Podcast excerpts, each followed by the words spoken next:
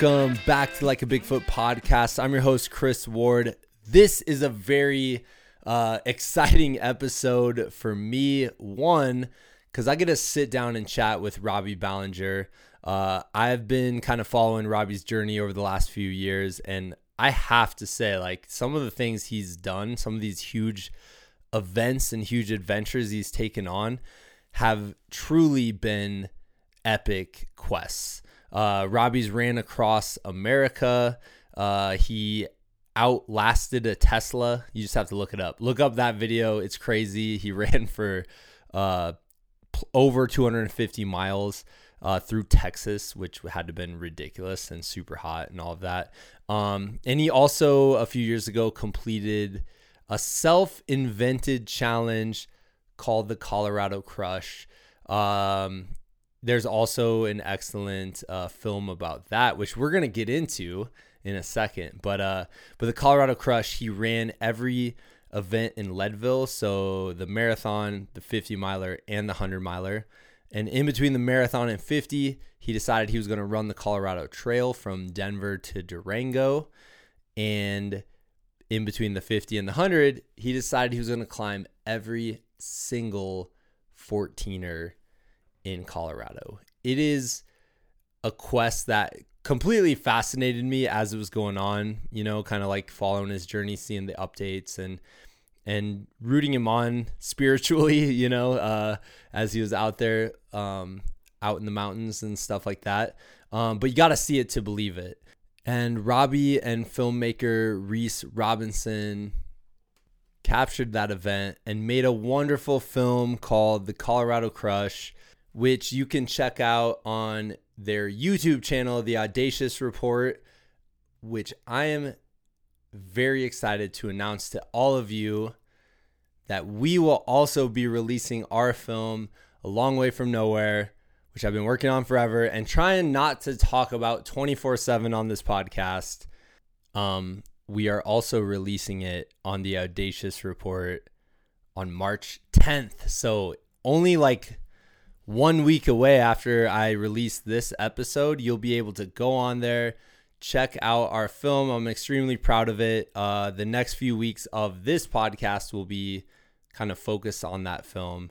Um, yeah, so there's a lot more to come with me talking about that whole project, and hopefully you all get a chance to tune in and and watch it and tell me what you think of it. Um, when I go and watch it, I really think it's kind of like a a visual representation of some of the stories we've been able to share on this show.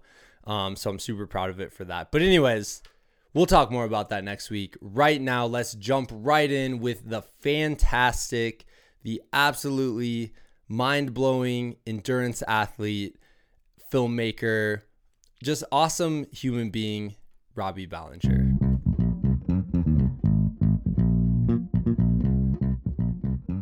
Robbie, I've kind of been following your journey for a few years now, and uh, I have to say I'm like truly blown away by some of the big challenges and the big events you've been able to do.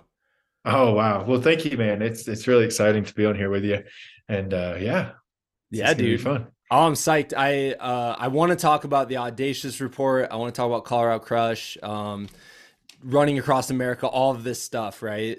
But I have to start with this. Uh, I rewatched the Colorado Crush film this morning and there was like one little throwaway side comment that I'm like, dude, I have to hear that story where you said you're like coming out of the woods on the Colorado Trail, and you're like, yeah, I saw a bear, and I scared it away using the sultry voice of Rod Stewart and Maggie May, and I'm yeah. like, that's amazing. I want to hear it. oh man, yeah, it was coming out of um, I think it was like day nine or eight or nine of my 11 days on the Colorado Trail. It had been a really long day, 55, I think, mile day, but it took me like 19 hours. Uh, I I think like what the film doesn't show is I was the first person to do a full pass of the Colorado Trail for the year. So a lot of it was just mud and ice and snow and gunk. Yeah. Um, and that day was a lot of it. And yeah, I was I was at the point where you had to really decide if what you were seeing was real or not. Like I was, and I saw a bear, and I was like, "Uh oh, I wonder if it's real." And I kept going, and he stood up on his back legs, and I was like, "Ah, yeah, I'm pretty sure he's there." And uh, I had headphones in, and I'm a big, big fan of Rod Stewart, and it, I just like I was like, "What do I do here?" I could yell at this bear all day, I was like, nah. I just unplugged my headphones, so it was just like blaring through my phone. And me and the bear got to listen to Rod Stewart, Maggie May for a while. Wake up, Maggie! oh, dude, that's amazing. And I want to say because you know, I as a trail runner, I'm like, dude, what happens if I run into certain animals, like a bear, for yeah. example? And I I've always joked with my friends, I'm like, well, do you remember that scene in Back to the Future where he like hooks up his headphones? on the like somebody and blasts like Van Halen, and the guy's like, yeah. "Whoa!" I'm like, "I'm gonna do that, but to the bear," and you actually did it. I didn't Amazing. make it to get headphones on him, but yeah, we, we listened together for for a while.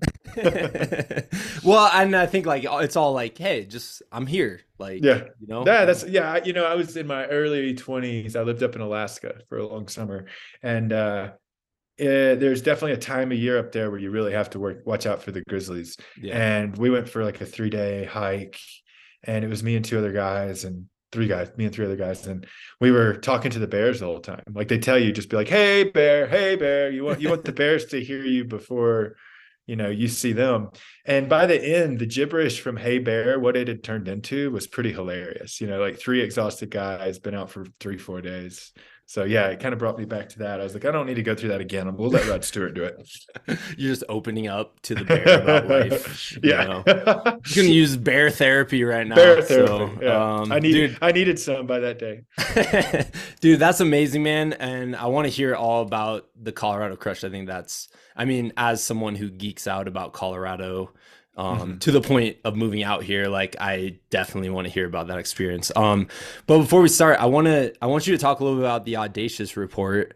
Um, you started this filmmaking YouTube channel and it's high quality documentaries.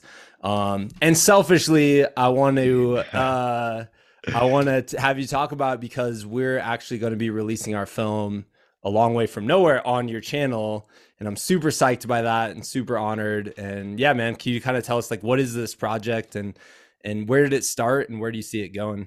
Yeah, absolutely. And yes, we are very excited for your film as well. Um, so the Audacious Report, you know, it's one of those things. I run a lot, and when you run a lot, you got a lot of time to think, dream, make yeah. shit up in your head, and sometimes they come to fruition. And the Audacious Report is one of those. It, it was a, it was in my head for about a year, and uh, then I took on the Tesla Challenge and that was outlasting a Tesla in Texas. It was uh, last April actually, and there was just some aspects of that effort. Uh, there were brands involved, and it just at the end of it, I really felt as though I at that point understood what it took to execute a high quality, in your face film about endurance uh, to a degree that maybe most don't, just having participated in a couple, whether they be films about me, also ones where I've been crew for some athletes that have had yeah. some really awesome films come out. And I was like, you know, one, like I feel like I can do this really well and I can I can help steer the ship on some really good films about about endurance. Um, but also it's a really fun experience and i really like the fact that you get to tell stories through high quality media if you have the resources and i want to see more people have those resources yeah. and kind of taking the idea that like right now there's a million good athletes in the world and it's unfortunate but it's a truth that the way you get to do really big audacious things often is you have to have sponsors because it's just not it's it's a heavy lift financially and you know, no, nothing against brands, but the way brands will back things is you have to have a big social media following.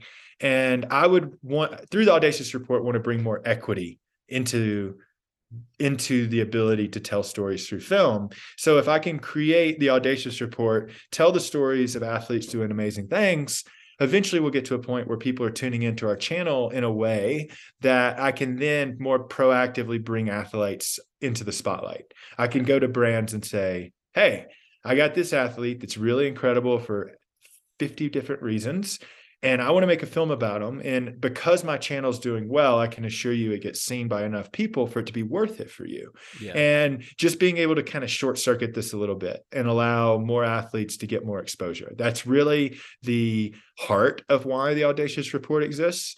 And also, you know like i think i've got 10 more years of good running in me but when when the wheels fall off when when when the legs aren't working like they used to i still want to be a voice within this space. I see it as something that's budding and growing and has the opportunity to to grow in a lot of amazing ways and i want to be one of the people that helps to steer that. Yeah. Yeah man. And i think uh you know just at least for me like and i'm i'm curious to see what you think about this. How do you feel about it as a storyteller and as a filmmaker like uh i think you've been able to tell these great stories that you've been a part of but now you're going to start you know pulling in aspects of other people's stories. Like does that excite you at all Oh, absolutely. Yeah. And, you know, like I wish I had the skill set to say I was the filmmaker in these, but that's really my partner, Reese Robinson. Yeah, he's he's yeah. the filmmaker for the Colorado Crush. And I get to be there to kind of advise and help shape the narrative and see, yeah. like, from an athlete's perspective, like I think I can anticipate often what we're going to see on the road. Mm-hmm. Um, but yeah, that part's really exciting. I think like endurance events really create so many like incredible story arcs. Like you get you just you get the hero's journey just about every time. Um but there's vulnerable there's just such high levels of vulnerability. Yeah. And every time you come out of one of these you learn something. And if we can show that progression of of growth happen on film and, and get to bring other people into that experience it's just ripe for good storytelling and it's always inspiring you know it doesn't and it doesn't always matter which way the effort goes like sometimes people don't hit their goals that's what i really love about your film is it's just this true testament to what happens amidst people becoming vulnerable and putting themselves on the line and there's always so much to be learned and yeah. if and that's usually just learned by the athlete but if we can tell their story more people get to learn from it yeah and i mean from my perspective i'm like the more people that can be inspired to go chase their big audacious dreams too like whatever Absolutely. they may be like yeah. some of them might be out running a tesla for th- over three days or you know some of them might honestly just be stepping outside their comfort zone and signing up for a yoga class for the first time or something or like, like that like or simply like getting out of bed right yeah. like when i when i ran across the united states in 2019 the point of the run was to create conversations about better food choices and promote the efficacy of a plant-based diet and i thought that when i that was the first time i had really done anything big it was when i started creating an audience on social media and i thought that's what i was there to do that was the objective that's what people would learn and gain from yeah. it but i quickly started getting feedback from people and it was way bigger than that. It was it, it was so much more impactful. It was people that had MLS, you know, the early stages of, and they had started to give up. But they saw every morning me getting up and pressing to run another 45 miles every day. And they were like, well, if he can do that every day, I'm not giving up yet. And I'm going to get out of bed and I'm going to go walk around the neighborhood. Yeah. And, you know, there was one person in particular who it went from her walking outside to three months later, she had her son join her and she walked a half marathon in her neighborhood. That's and amazing. So it's like it, it's just so broad of how we can through athletics we can inspire people to become athletes to do big things, but it, maybe it's smaller, maybe it's more just changing their lifestyle. Just handling life, you know, totally. handling the challenges. I think um it's that ripple effect that you're the way I look at it, I mean it's it's pretty simple way to look at it, but you're either putting bad things out or you're putting good things out.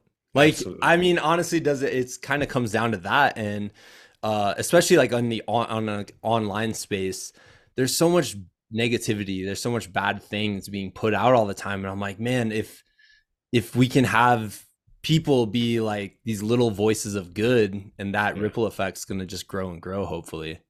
For sure. Which yeah, is we amazing. Gotta, we got to counterbalance all the crap out there.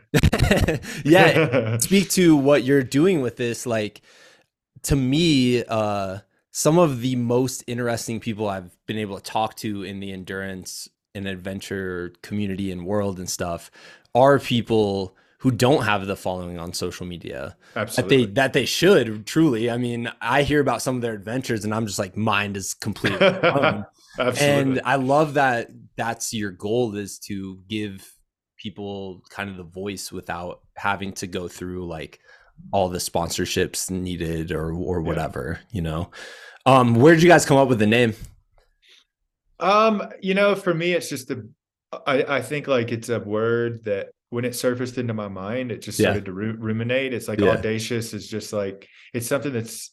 I think I've always had kind of an audacious look at life, even before becoming an athlete. Yeah, and it it embodies so much of, of this space just doing outlandish things for the sake of doing it for no yeah. more reason than like i can that's awesome do you think that's like one of your like core values that you have like could you like nail that down you know yeah i think it's like just that ethic of like always being bold and big and you know has always been a part of me. I think at my younger years it was probably directed in much more destructive yeah. avenues like my 20s were pretty wild. I enjoyed every second of it but you know there, there just became a time where it was like i'm not going to quit. My energy's never going to change but let me just direct it somewhere else. Yeah. And i think like i think that's been a really interesting thing for me to look back. Like i look back at pictures of myself in my late 20s when i was like really hitting it hard and i know what i was up to at that time.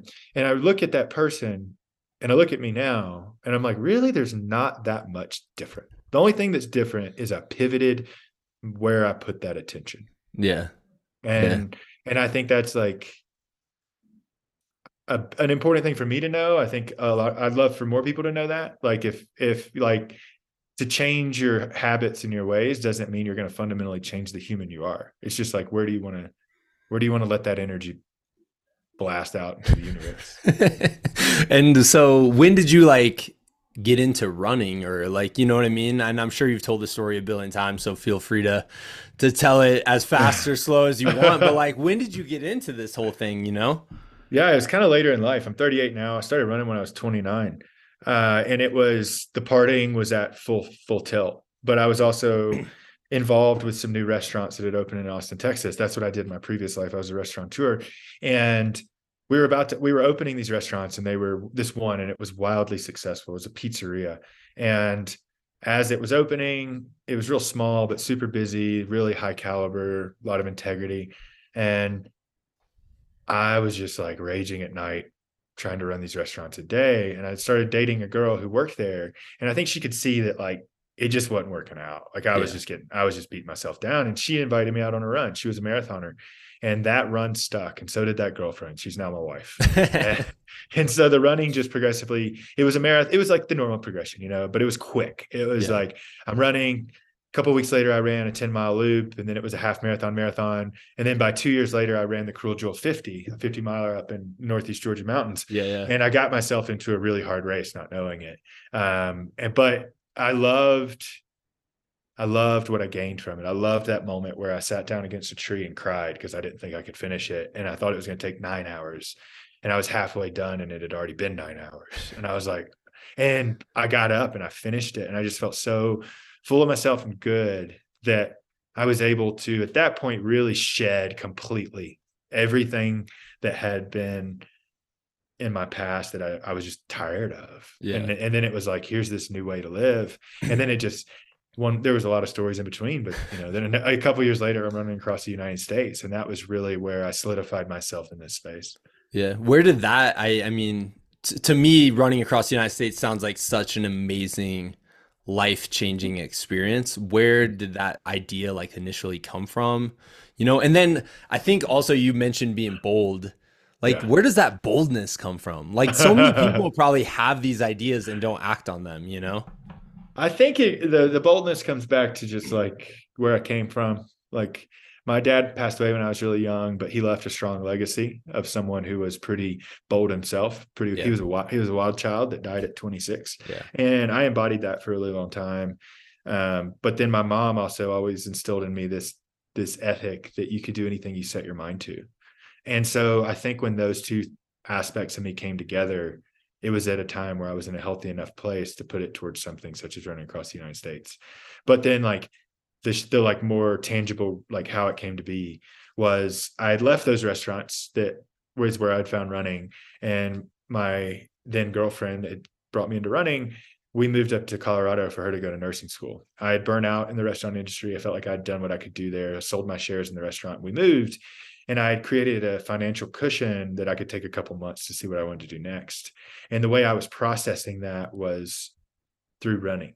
Yeah. I was running more and more and more. And in that, I did pretty well at a race down in West Texas we go to every year. It was a short race, it was a 30K, but for the first time I I came in like I I, I podiumed. Yeah. And I, I came back through Austin to pick up my dog and my now father-in-law.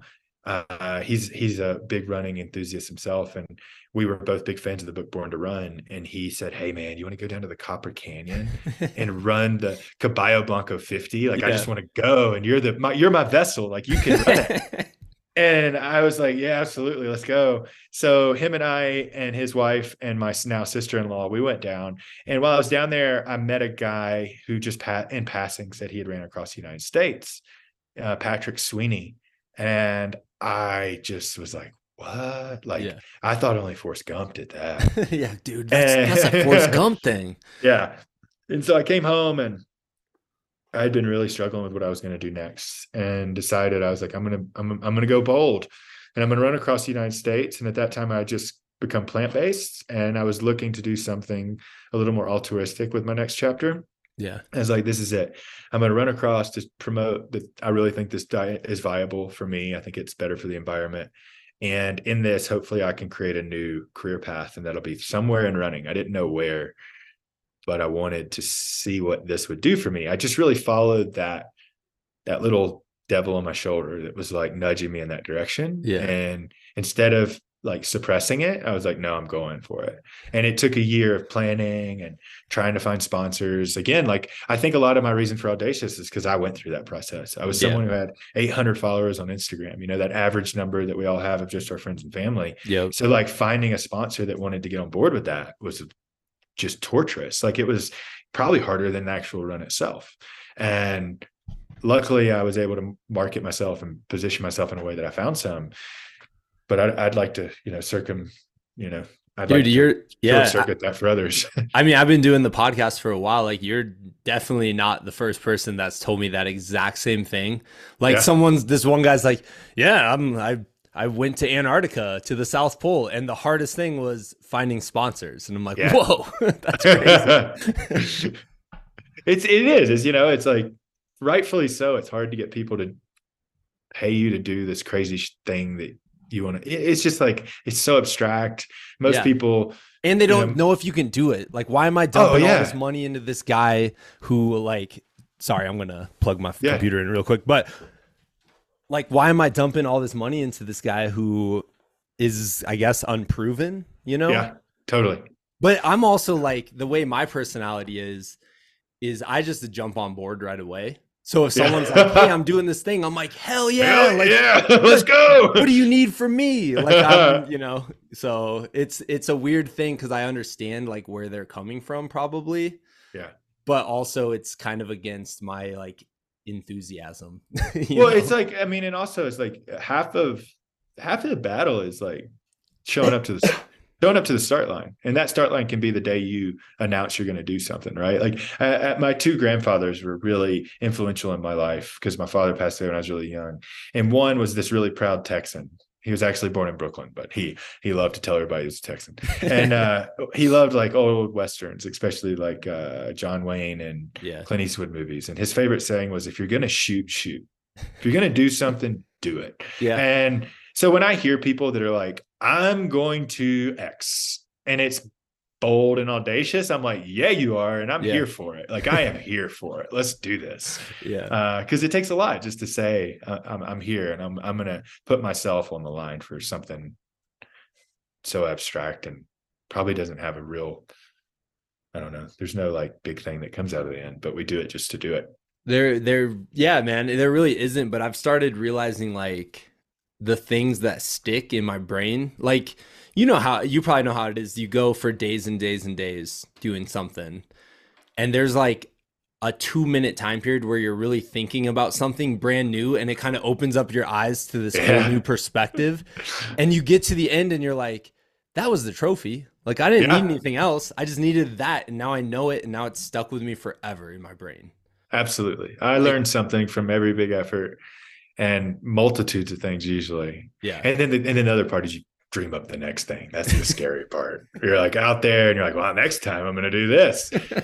and like you think of 20 things, but for some reason, one always just hangs on and you can't let go of it. And then the next year, there you are at the start line and you're like, well, yeah, one just feeds the next. Yeah, dude, you're speaking. Uh, I got plenty of ideas that I'm like, ah, oh, just go, go away, ideas. I don't, yeah.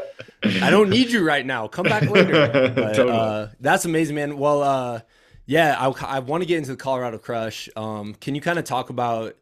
I mean, I guess you can kind of say what it is, but uh, but I want to hear how that kind of compared to running across the United States. Like, what were the unique challenges, and in what ways were they similar, and things like that. Yeah, so the Colorado Crush, it was um, 63 days, and it was the Leadville Trail Series. So marathon in June, 50 miler in July, and 100 miler in August between the marathon and the 50 miler, I ran the Colorado Trail, so 485 miles. I did that in 11 days. And then between the 50 miler and the 100, I summited all 58 peaks over 14,000 feet. All the Which is mind blowing. it, it ended up being like 1,200 miles, but the real the kicker for me was it was there was 308,000 feet of gain. So that's the equivalent of summiting Everest from sea to summit 10 and a half times in 63 days. Uh, so yes, that was that was the dream. Can I crush Colorado? And then and, run the Leadville 100 at after all that. Yeah, yeah. Let's just end with let's end with a bang. Why not? and uh, it was nice though. Like the structure of the challenge was really cool because you did have these bookends, right? You knew it started on the day of the marathon, and it all had to be done by the hundred, and that really created this, like I think, a really cool dynamic. Yeah. And it's also made it so it's not as strongly like an FKT it's more like a if you want to try to accomplish this see if you can get it done. Like this is the parameters from there's like a set time period for the start yeah. date and end date yeah. Totally. Um, so that was it. That was kind of the it was birthed out of uh, our years of covid and just wanting to get out and be in the mountains more and wanted to ditch the job i wasn't really into i worked a little bit after uh, running across the U.S. and I was like, I don't really like what I was doing, so let's let's find another cr- crazy challenge and see if I can get people to pay me to do it. Yeah. Did you just uh, go up to your wife and you're like, Hey, you know how we've been like stuck inside for a while? I have this idea where I'm going to be outside always like actually it, it was her fault. It was her fault. There was like it was the summer of covid and we had been cooped up at home. She's a nurse so we were really really good about so yeah. uh, not not really hanging out with people because we didn't want her to give something to anyone else. Yeah. But she was the one that instigated it. We had done a couple 14ers over the years before but she was like hey let's, let's just go start getting up in the mountains when we, you know, everything's shut down, we can't see people, but we can hang out in the mountains together. And so the summer of COVID 2020, we did 25 of the 14ers. Okay. And that that was where I dreamed it up. It was while up there. I was like, I want to do the rest, I want to do them all. And I want to do all this other crazy shit. Can we do it all in one summer? And uh yeah. So that was how it was birthed. And then getting out there, you know the marathon really i say this in the film like i underestimated it i had been training in denver mainly predominantly on roads through the winter and I get up there for the marathon and I was like, oh no, like what have I got myself into? This is yeah. going to be this is going to be a big summer because everything was going to be at 10,000 feet or higher. And uh, got that done. And then the luckily, like we we went right into the Colorado Trail. Uh, again, it was early in the season, so weather was a little rough. It rained a lot in the first five days, right before Reese got there to start filming. Yeah. Um, but that was a part that I felt like I was most prepared for just being linear from point A to point B, very similar to the Transcon. Uh, what I found out there was I'd never realized how much running on the shoulder of the road with semis passing me really wore me down. Yeah. It was so much more serene to be on a trail. I was able to really convene with my thoughts a lot. Um, we touch on it in the film, but I was really able to put to rest a lot of my thoughts and feelings about manhood and where my father his his his brother had died during covid and it really brought up a lot of old emotions yeah. and the, it just came at a time where i got to get out there and spend 11 days like sifting through it and yeah. coming out the other side feeling very confident about who i was in respect to who the legacy for which had been left for me yeah. Um, I found so that, that, part yeah. really interesting. And I mean, I kind of want to dive in like to a little bit of it. Um, you talked about masculinity and kind of like redefining what that meant to you. Mm-hmm. And I think you know, I'm a guy who works at a middle school with a bunch yeah. of middle school boys and stuff. And I think when you're young and when you're growing up, you have this idea of what masculinity is. Yeah. You know, and you're getting it from the movies and and the music, you're like, you know, all of that, you know, your friends and and things like that. And um and as you grow, I I think what I've kind of thought about and I might be totally wrong about this, but as you grow, you either redefine it based uh-huh. on what your experiences are now or you just dig in to yeah. what you think it's supposed like what you grew up thinking it was supposed to be and it's usually one or the other and it sounds like you were able to kind of like adapt your view of masculinity um, which i think is probably the more healthy and like reasonable way to handle it. But uh but yeah can you kind of talk about that? Like what did you what did you mean by that? Like when you were younger what what did that mean to you and and what does it mean to you now? Yeah so i kind of touched on it a minute ago. Like my father had a legacy. He died again very young. He was 26 i was two. And that legacy was him and his brothers. It was built around they were pretty hard living guys. Like they were they were young they were a tight knit group of three boys yeah. and um they had social they had like financial security and they worked for the family business but they also were just like party animals yeah. and so when i was growing up and through adolescence i heard a lot about this on the peripheral and like any young boy you, you want to embody those people you look up to and for me, that person was dead. He didn't get to give me what his like who he had grown into. I was I was like basing it off of a reckless 26 year old, not like the 35 year old man who would have been raising me at that point. Yeah. Um, and so with that, like I had a lot of anger, a lot of frustration, and I was not sure what it meant to be a man. So I just partied balls. Like yeah and it was a like it was a lot of fun. I don't I don't regret a second of it. Yeah. But where I am is I'm proud of myself for the minute it started to wear me out. I was like, okay, like let's reestablish, let's re- let's let's find something else. Yeah. So that was really what I was. I was coping with like, you know, with that legacy comes a lot of baggage, and it was like, how can I? I don't want to let go who my father was. I don't want to let down this family name.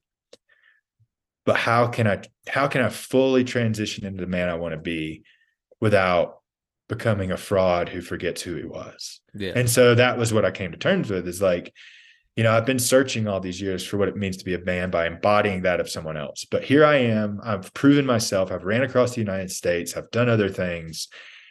And now here's me flexing what my version of a man is. And if I have kids, that's what I'm going to pass on.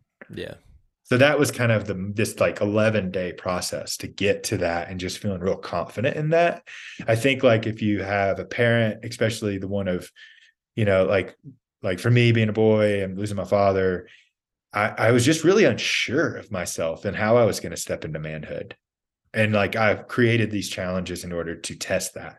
And I finally came to terms with it. I was like, no, I'm good. I'm good. Yeah. I'm that man. I'm that man now. Dude, I mean, what's more manly than having like complete self assurance and self confidence in who you are. You know what yeah. I mean? I'm like, that's way more manly to, to me than anything else is someone who knows who they are and why they're doing what they do, you know, and, and do what they do. Like, yeah. I think a lot for me now is like follow through. Like, yeah. I think I say that in the film. It's like, it's setting out to do something, having integrity, having consistency, and like doing those things. Like, yeah. if I, I, you know, uh, go back to like the, my dad's father, my grandfather. I was real close with him, and on, at his funeral, uh, it was said that he always he always did what he said he was going to do, for good or bad. It was always you could count on the man's word was his bond, and that's just something I was like, okay. And I think that's what I'm flexing through this. Yeah. It's like I, I'm going to set out to do something. I'm going to do it. Yeah. And he didn't know his grandson was going to be like, I'm actually going to climb all the 14ers, run no. all this stuff, do the Colorado Trail. He's like, whoa, whoa, whoa, whoa, whoa. yeah, exactly. um, dude, that's amazing, man. I that's what I as I was watching the film, that was the thing that really connected with me mm-hmm. was hearing you say that because I think I think that's so true. And and can you kind of talk about like what is it about just being out there in the middle of nowhere by yourself? Well, or you know, you might be with people every so every now and then, but like you're in nature, by yourself and you're able to actually like take time to to think about those. Can you just like just speak to that a little bit? Because I think a lot of people kind of miss out on that. You know, yeah. they miss out on that alone time for days and days. Yeah, I think solitude's important, and especially in a place as serene as nature. And to me, I think that was something too that I really defined during that effort was this idea that like we live in a world that's really trying to take our attention constantly. It's pushing us and pulling us and prodding us in every direction except introspection. Like it's really hard for us to take the time to be introspective and hear, can like connect with ourselves and check in and say like, who am I? what am I doing? What do I really want to do? Yeah. And these efforts, especially the Colorado Crush, allowed me to fully step into myself and check in. And I think that's I that's I come back so much more clear headed because of it. And it doesn't have to be the Colorado Crush. Like, you know, just go yeah. hike for an for an afternoon, turn your phone off and just be out there. You know, I noticed when I was doing the Colorado Trail was there was the couple, first couple of days was breaking myself of the habit of my phone. I am out in the yes. middle of nowhere and I'm pushing, I'm pushing to make mileage every day.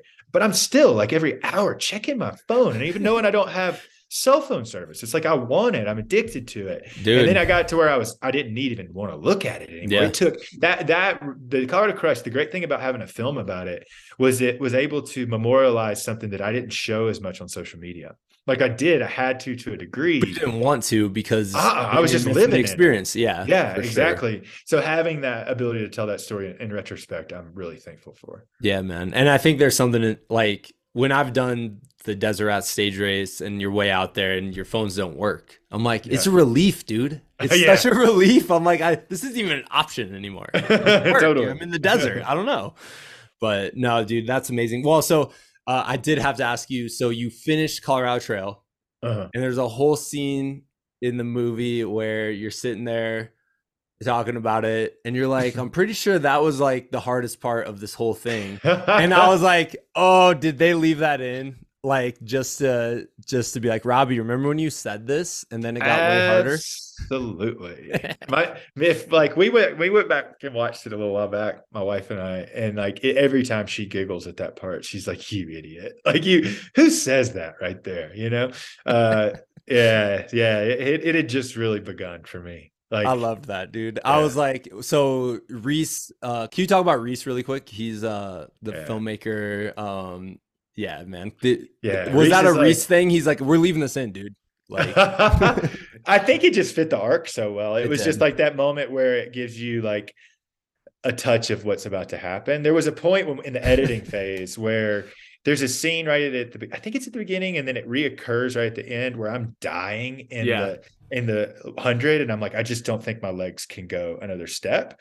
And there was a time in the editing process where I said that, I think this was the hardest part and then it switched right to that. and it, and and we were like, dude, just we got to stretch it out. Like like I get where you're going, but we just got yeah. So yeah, that was definitely a moment where Reese, I think, was like, "Haha, I'm going to show you what you said." It's great, um, dude. I love it. It was so ominous because because anyone watching it's like, well, that can't be the hardest part. yeah, what's the point in this film, right? Like, why why are we out here? Uh, yeah, and just speaking to Reese, like he's really he's a great kid, or he's a great guy. He's a little bit younger than me, and uh, like so I almost called him a kid. He's not a kid. Uh, but he's my business partner in Audacious. We yeah. were paired up for this effort. I had Newcom, my main sponsor. They, you know, we wanted to make a film about it, and we reached out to a couple of people we knew asking for filmmakers that might be right for the project.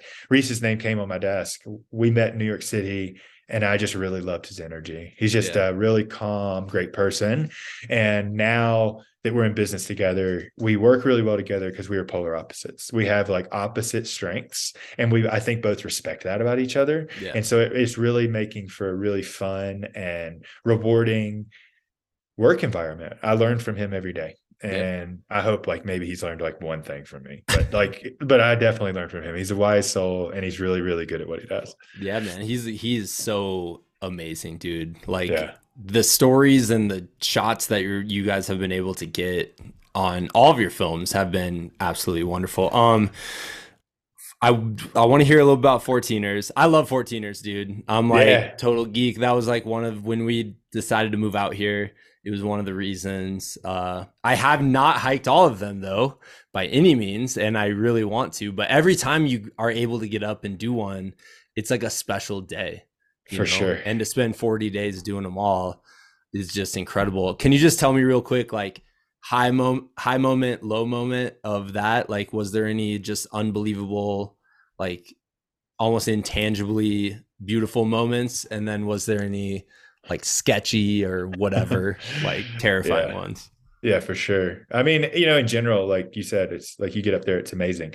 So spending that many days getting to go up them, I just started about every day. Like as the sun would come up, I'd be halfway up it, and I just say, "Man, how lucky am I?" Like it was just gratitude. Like God, yeah. it's so gorgeous. So yeah. But as far as like highs and lows, um, Capitol Peak is the big one. That's yeah. the one that has like the class four, some class five moves it's huge. Like when you come up to it, it's just like it looks different. It's built different. It's it's more like it reminds me of Mount Whitney in California, the highest point in the U.S. Um, so that one was incredible. It was an incredible experience. The Elks in general, like out that way near Aspen, those yeah, those those mountains are just the vertical rise on them is intense. They're very steep, and in that it just makes they're different. They're built different and they're really great. And I really enjoyed that section. They feel uh, different. Like even the I mean yeah. the rocks are more crumbly and for sure. There's probably some smart geology term for it, but I'm sure there is. I don't know. uh, but yeah, that was really like the high. Uh, the low of the summer was just avoiding weather in general, yeah. and it was like that for the 14ers. Like there was some pretty dramatic drives in order to get this done. Like we were in the Elks and I was knocking off like the bells, uh, the bells, and then the Pyramid Peak. And it was just these weird storms were coming in where it would be fine until like 10 a.m. and then it would be just downpours and like mudslides. And we went from the Elk. So anybody familiar, we went from Aspen back over to Twin Lakes area just in an afternoon because we needed to like avoid the rain. Dude, I saw that on back to the Elks. Yeah, while it was scrolling in the film, yeah. I was like, "Oh, that's strange, man." He did one of the maroon bells, went over and then went to else. Antero yeah, and did yeah. that in the Sawatch, and then came back. Yeah, and that was that just was to avoid. Weather. Yeah, it was just like I got done, I'm beat, and I think I'm just going to go crawl in my van and get up in the morning. And John, my brother-in-law, who was with me during those, he was doing some of them and some days he was just checking weather and doing other stuff. And he was like hey man like we're not getting this one done in the morning. Like the rain's going to come in in the middle of the night yeah. but we can't we can't lose the day. Like i got to get these done. And it's like jump in the car. We've got a four hour drive. And we were both in our own van. So you know it's like afternoon coffees just to get to the next trailhead and then do it and then drive back to aspen. So that part was just like a lot to juggle but there wasn't really a lot of like I can't say oh I had a poor poor pitiful me moment during the 14 yeah, years. Yeah. While uh while you're doing all this, um I'm I'm a huge fan of uh specifically the roll on episodes of Rich Roll. Yeah. Where him and Adam Skolnick just they're the like dude it's awesome. I love those episodes so much cuz they're yeah. just buddies talking and um they dive into some really deep stuff. They do less serious stuff. Like I just I enjoy kind of the randomness of it. But every time they did one that summer, they mm-hmm. did a mm-hmm. little update about you. Yeah. Like, how did that feel? Like, was it weird knowing all of these people who probably had never met you, you know, based off of his audience, were like cheering you on and like yeah. supporting you and things like that? Like, is that a strange feeling? Do you think about it at all while you're climbing mountains? Like, I don't know. Like, how did you handle that?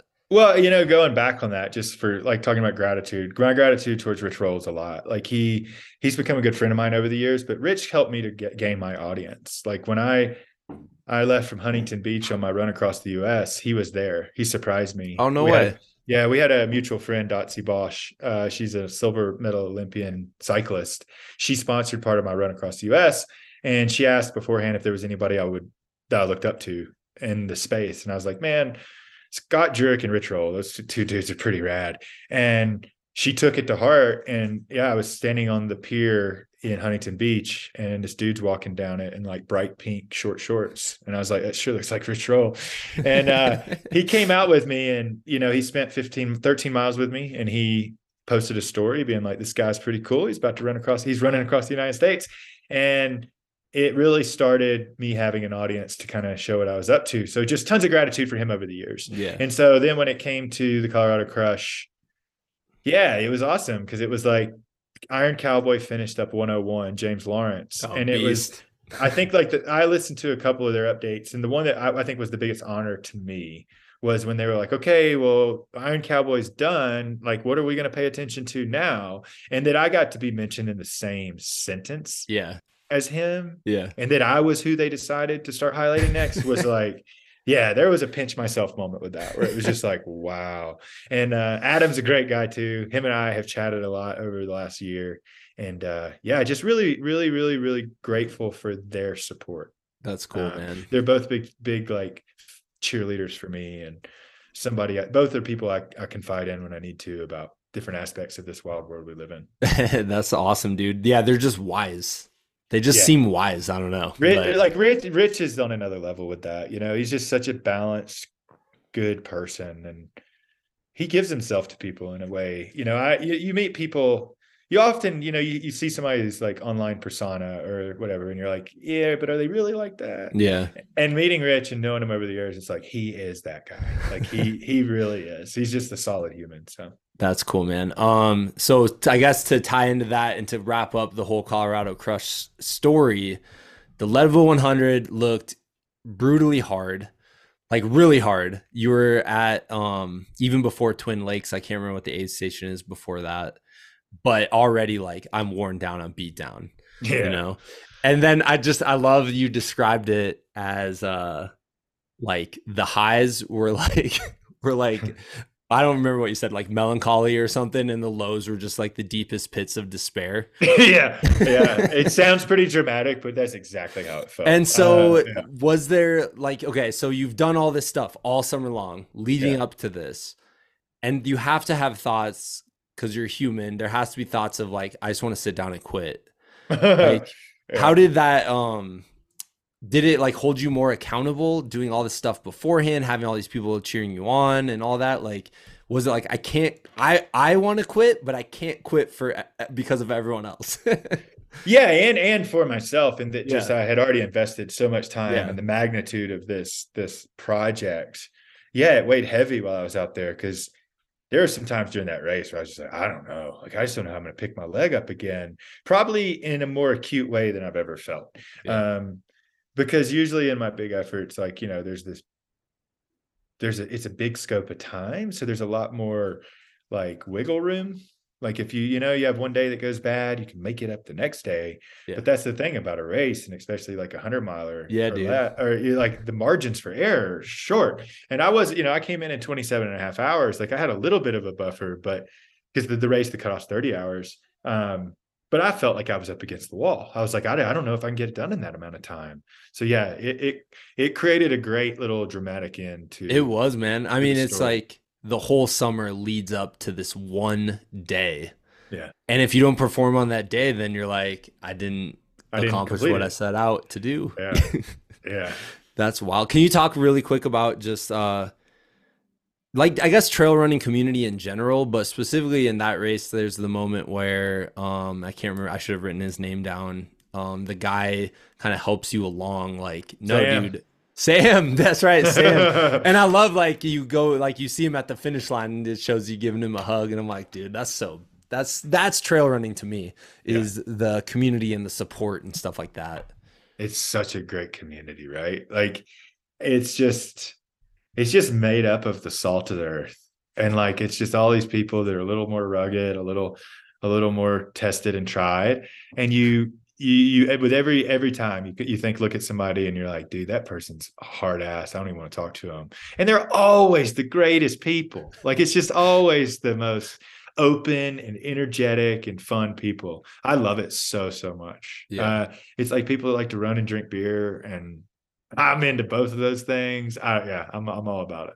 Dude, man. And it's yeah, and the, the amount of support that people have for each other. Yeah, It's a weird sport because you are technically competing and yet you're rooting for everyone because you know how hard it is, I think. yeah. Like Sam, you know, he kind of like slowed his race down to help me out. And yeah, like how often, where else does that happen? And tha- and that's one of a hundred experiences like that I've Yeah. had over the year in the trail racing community. And I, I think I, I like to think I've paid it forward. I've done the same for others. And yeah, it's it's what keeps you coming back to it is the community for sure. It is, man. Um, can you give us like a little preview of what's happening on on the Audacious report? So I know a couple things coming up, and I'm psyched and very excited. You guys just released a trailer um, for Uh-huh. a huge thing that's going on. So yeah, can you kind of like hype those up as we Yeah. wrap? Yeah. Well, first of all, we're putting your film out. We are very, very, very excited about that. So I we're just gonna ra- get that I out. raised the roof. 'cause I'm a dad. That's what we do. so yeah, we're gonna get that out, and we're very excited to have your film on there. That's another aspect. It's just like we're honored that others want us to host their films, and you know, there's gonna be there's a threshold to quality. It has to be of a, a certain level of production for us, and yours is just so good Yeah. on every level. Uh, but then yeah, we're rolling into a 13 part episodic series that's going to be much more real time uh, instead of like an effort happens three months later Yeah. or six months later Two a years. drops yeah yeah uh, so yeah with this it is um, two two efforts really so i'm running the speed project. It's a non-sanctioned no spectators no rules race from los angeles to las vegas. It has been going on for 10 years. It's been a relay for 10 years. The past three years they've opened up to what they call the solo mission for athletes to run the whole the entirety of it. So No i'm way. going i'm going for that. I'm com- i'm coming in hot. Like i'm gonna i'm gonna rage through it. What does I'm no rules mean? Like you tie other people's shoes together, Is that how that right and we were buddy and i were talking about this the other day i don't really know other than you can take any route you want Oh, that's cool, man. Oh, that's Yeah. super cool. Okay. Yeah, and so there's two routes kind of that have now been defined. There's a 240 mile route, and then one that goes on more of a dirt road for a while, a power line road that gets you down to 300 miles. So I'm Okay. definitely going 300. Uh, so yeah, uh, so that's happening. I'll have a full crew with me, and that crew will uh, consist of one guy named William Goodge, one of my my brothers, uh, just someone I'm extremely close to and proud of.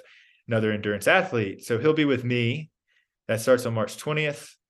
And then April 2nd, the roles will reverse and I will start crewing him and he's going to start his transcontinental run. So he'll be running the same route that I've ran, I ran from Huntington Beach, California to New York City. He's going for it to be the fastest Brit of all time. So he needs to do it in 64 days. And th- this, so this series is going to be highlighting the, predominantly that. The first episode will showcase my speed project, introduce all of the characters, and then on day one of his run, we'll release that one. And then every Saturday thereafter, you can expect a new episode that will That's cover the week before and just shows the trials, tribulations. Um, we're out there to compete. I mean, complete this uh, very big effort, become a world, you know, for him to break a record, but also going to go to raise a lot of money for uh, some cancer funds. One will be Macmillan Cancer Society in the UK. He's British. And the other will be for uh, the American Cancer Society. His mother passed away a couple years ago, so that's really dear, near and dear to his heart. So we're going to send it in in respect to that that raise. We're really going to try to raise a lot of money and get a lot of hype behind it. That's awesome, man. What um so when when you got when you crossed the United States, Mhm. you talked about the route Huntington. Is that the like classic route that people take? No, it's becoming one. So, like Yeah. traditionally, if you were going for the record, which is ungodly fast, held by Pete Kostelnick, like 42. I love 40 Pete, yeah, man. he's incredible, He's right? an awesome dude. Oh yeah, we're we're all we're all just meek little things compared to that man. Uh, but uh, so you know, the fastest, the most direct way, and the one that's used for the record is from San Francisco City Hall to Tavern on the Greens in Central Park. Oh, okay. Um, when I was researching mine, we were looking at a lot of options, and somebody Googled like LA to New York. And I was like, whoa, now that's going across the country. Like it's longer, but you really go at a northeastern way Yeah. really cross it. And in that, we found some PDFs from some guys who years before had crossed that way. And we have laid those PDFs down now into Strava heat maps, Gaia, and stuff Oh, like cool. that. So it's starting to become defined. Like I used it in 2019. Uh, another guy was a month behind me, Cam Williams. He ended up following my tracks. I sent him daily updates of how, where to go, kind of. yeah. And and then um, two guys in 2021 used it. a guy named Laz, as well as my good friend Hellah Sidibe. Oh, nice. And then uh, now here we go. Williams They're doing it again. Yeah. Williams Do you go across the great the great state of Iowa? I have to ask. no, we do 14, 14 states. Uh, you go California up through Arizona. Arizona and New Mexico are really fun. A lot of that's in the Navajo Nation. Okay, um, that's awesome. Yeah. Really, really incredible place and people. And uh, then you go across Oklahoma, that godforsaken big ass state. and uh, then you start cocking your way northeast through more. That was your that was your Texas that he just came out, right? Like, What's that? Just not just not liking Oklahoma. Is that like a Texas thing? it's a thing because the state is huge and it took me days and days to get through it. And there is nothing in it. When I was growing up, I grew up in Georgia. My grandmother used to Oh, say, that's right. know, that's right. Yeah, but I grew up there. No, my, but I've been in Texas. My family was there a lot too. Yeah. But my, but growing up, my grandmother used to say, because every state has a rival next door, right? Oh, She'd yeah, say, dude, Nebraska, man. Screw them. And she'd say, you know, uh, you know why birds fly upside down in Alabama? And I'd be like, fine. She'd say, because there's nothing worth shitting on. And I feel that way about Oklahoma. Nothing amazing. against people in Oklahoma. Actually, no, some no, really no. kind people, but just in good yeah. fun. It's just a big, big state, and you feel yeah. like you're on a treadmill. Yeah. Like there was a day where we celebrated a turn in the road. like we had not turned for like four days. That's amazing, dude. Well, dude, I uh are you guys like creatively excited? Like is Reese excited to take this on because telling a story and editing it in a week sounds amazing, dude. It sounds really cool. Yeah. Yeah, it's exciting. We have a lot of beta going into it, which helps. Like I get to sit down with Reese, and there's gonna be another filmmaker with us, uh, a guy named James from the UK who shot William a lot over the years. And we get to sit down, and I have like a photographic memory of the Transcon. And so I can go through almost like play by play what it's going to look like for them. So yeah. we are taking a lot of the guesswork out on that side, yep. and and and through helping Hellah with his run and having spoken to a lot of other transconners, there's definitely like some archetypal like arcs of how the difficulty comes and where it comes. So yeah. we know kind of what to anticipate. Like yeah. where okay, Will's going to be like dead here. He's gonna feel really good here, and he's gonna feel like death again here. so we've got that going for us. Don't and tell then, him though. Don't no, tell no, him. Yeah, yeah, hell no, no. Uh, and then excitingly, like James, who I mentioned, the other filmmaker, what's really cool about James is he is probably better on rollerblades than he is on his feet. And so from a filmmaker's perspective, he create he's like a he's like a breathing gimbal. Like he's yeah. just like super smooth and can stay with Will while we're out there. Cause that's what I want to I want to see Audacious do is get better at getting in in the moments that count. Yeah. Often you see in films, if you're into this world, you see how it's like so much of the filming revolves around aid stations or stops. Mm-hmm. Dude, oh and my gosh, you're yeah, this is exactly how I felt when we were making ours. Yeah and and having him allows us to have somebody like in his face when shit gets weird. Yeah. And that's that's what we're all about is getting weird and turning pro. That's what we call it. It's an old like hunter s. Thompson uh, quote. And uh, we want yeah so james having james in his face we're hoping to get like a real firsthand account of what it's like for the viewer. And, that's amazing. yeah it's gonna be fun. Dude i can't wait. Um can you tell us again like when when that's coming out? Just so, and where we can find it yeah, so we can follow you. we'll start on March 20th um, via, you can check the Audacious Reports Instagram as well as mine uh, at Robbie Balenger. And like we'll be, show all of us out there will be showcasing it in real time. But then on April 2nd, the day William starts, the first episode will drop on the Audacious Reports YouTube channel. Awesome. There's also a film already on there uh, called Run Como, and it was about William was the first person to run around Lake Como in Italy in less than 24 hours, and we created a six minute film about that. If people want to kind of get to know William, that's a great place to do it. Um, he's he's a wild man. He's really he's he's fun to watch and be a part of these things with him. I was there with him in Como. So yeah, yeah go ahead and check out the films we have on there. There's another one about Oz Pearlman uh, a magician mentalist who is also a savage runner. Oh yeah. So yeah, yeah. There's cool stuff already on there, but your film will be on there soon, which we're really yeah, excited dude. about. And then we'll also be really gaining some speed hopefully when this hits, hits i can't wait to watch man i yeah. cannot wait so awesome robbie dude i could talk to you for hours and Likewise, please man. come back on the podcast Yeah, let's do it. And let's run in person at some point. Yeah, absolutely. I'm into it. I can't All come right. to Leadville this weekend, but next time. Okay, sounds good. All right, See see you, man. See you, buddy. All right, that wraps up this week's episode. Uh, huge thanks to Robbie for coming on, chatting with me. It was so awesome to be able to hear about those experiences that he's had. Um, I've been interested in hearing about the Colorado Crush for a long time. Actually, probably since I heard about what the Colorado Crush was and what Robbie was doing out there. Uh, so I'm sure you could tell I was completely geeking out. Uh, I've watched the film probably four or five times now, the Colorado Crush film. Uh, it's fantastic. Reese is a wonderful filmmaker. I've been really impressed by everything they've done at the Audacious report, even though I keep saying audacious and I keep meaning to say audacious. And I'm not sure if it's one of those words you can say either way, but during the intro to the podcast, I kept uh, saying audacious. I'm like, I don't think that's how you say it, man. uh, but what they've been able to do with the audacious report is really inspiring to me. It gets me really excited because I've had many conversations with both of them about what their plans are, what's next with it, where do they see this project going. And man, they are dreaming big. They are they have some bold adventures they're featuring. I know Robbie talked about some in the episode. Uh and I'm just really excited to support them in any way I can because I just love what they're putting out into the world. I think it's I think it's fantastic. I think it's inspiring. Um, and I'm just a huge fan. Like I'm a huge fan of what they're doing, uh, which kind of made it when we decided we were going to release the film with them. There was a couple factors going in.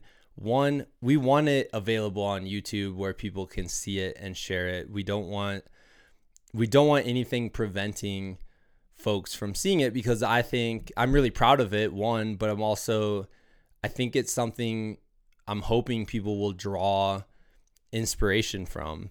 And, you know, we'll talk about it next week in the next few episodes as we talk about the movie.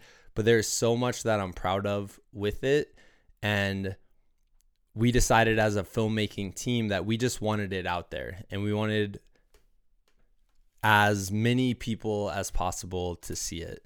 Uh, I love that the audacious report is, you know, it's it's bootstrapping it. It's you know, it's uh, grassroots. You know, and I think so much of this sport is grassroots, and that's what draws me into it. Um, that's why I love ultra running. I love that anyone can go out and do it and find this success and find this meaning and find this purpose. And when I think about the uh, what what Robbie and Reese what their dreams are um, for their channel is it's that it's bringing that access available to people who are who have these huge huge goals and might not have the following already going into the goals like it shouldn't be someone needs a following to go out and do these crazy awesome things and to make crazy awesome films about it. It, sh- it shouldn't have to be that way. Um, it should just be, I don't know, like me as a viewer, I want to see the crazy awesome adventures because that's what people are doing. And I think that's so cool. And I want to see it. I want to be a part of it. Like so often on the podcast, there are people I've interviewed who don't have a giant social media following who are doing incredible things. Um, I always think of the Jimmy Valvano quote, which if you've never seen it, and I know I've mentioned it on here before, but there's a 30 for 30 called um, Survive and Advance. And it has Coach Valvano from NC State. It's about the March Madness. But he says, every day in every walk of life, ordinary people do extraordinary things.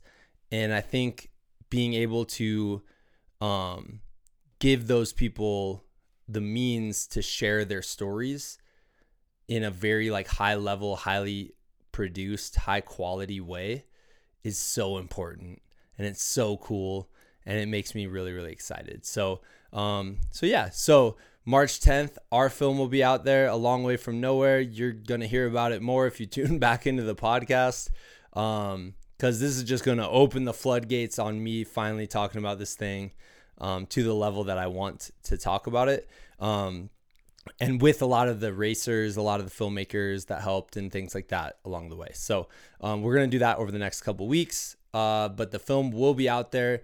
Please check it out. Um, and please check out all their other things. The Colorado Crush films on there.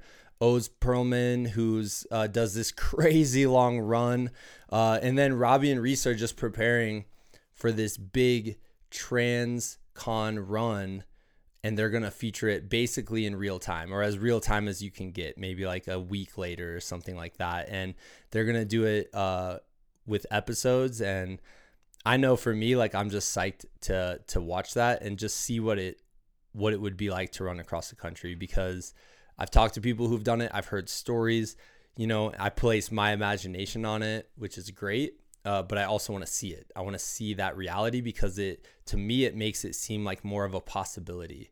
You know, if I ever want to do that, I've watched it happen. I see that someone can accomplish it, and uh, that's what I think their channel is bringing. So check all that out, and uh, yeah, we'll get back at you next week. It's gonna be an exciting week. Oh, if you're in Durango, well, this is coming out on Friday. If you're in Durango and you're hearing this on Friday, come out Saturday to the Animas City Theater. We'll be playing it at the Durango Film Fest. Uh, it'll be fun. I'll have to let y'all know how that goes. All right. Talk to you next week.